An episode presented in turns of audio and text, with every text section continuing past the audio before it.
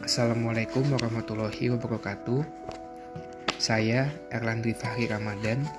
Hari ini, hari Rabu, tanggal 14 Oktober 2020, merupakan hari ke-8 dari siklus kedua saya membaca buku Seven Habits of Highly Effective People yang disusun oleh Stephen R. Covey dari Covey Leadership Center.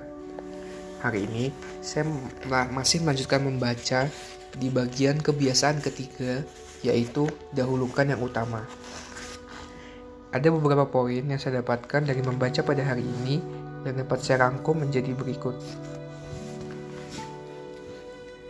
Aktivitas kuadran 2 sudah jelas menjadi inti manajemen pribadi yang efektif, yaitu hal pertama yang perlu saya lakukan. Generasi pertama memberi saya catatan dan daftar untuk dikerjakan yang dapat saya beri tanda, dan saya mengalami perasaan berhasil yang sementara setiap kali saya memberi tanda, tetapi tidak ada prioritas yang diletakkan pada butir-butir daftar tersebut. Tertekan oleh kekuatan luar, generasi pertama sering dipandang sebagai orang yang tidak dapat diandalkan dan tidak bertanggung jawab. Dan generasi ini memiliki sedikit sekali kendali dan harga diri. Generasi kedua menerima sedikit lebih banyak kendali. Generasi ini membuat rencana dan jadwal dari awal dan biasanya dipandang lebih bertanggung jawab karena generasi ini muncul sebagaimana mestinya. Generasi ketiga mengambil satu langkah maju yang penting. Generasi ini menjelaskan nilai dan menetapkan tujuan. Generasi ini membuat rencana setiap hari dan memprioritaskan aktivitas yang akan dikerjakan.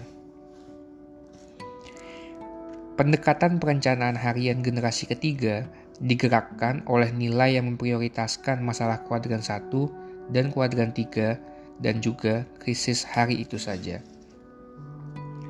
Sementara tiap generasi membangun di atas generasi yang sebelumnya, kekuatan dan beberapa alat dari ketiga generasi pertama memberi bahan-bahan dasar bagi generasi yang keempat.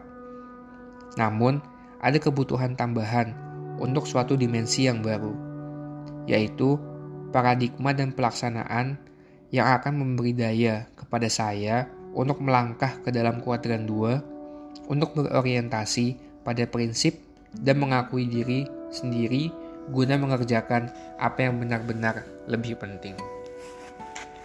Itulah beberapa poin yang saya dapatkan dari membaca pada hari ini. Terima kasih. Wassalamualaikum warahmatullahi wabarakatuh.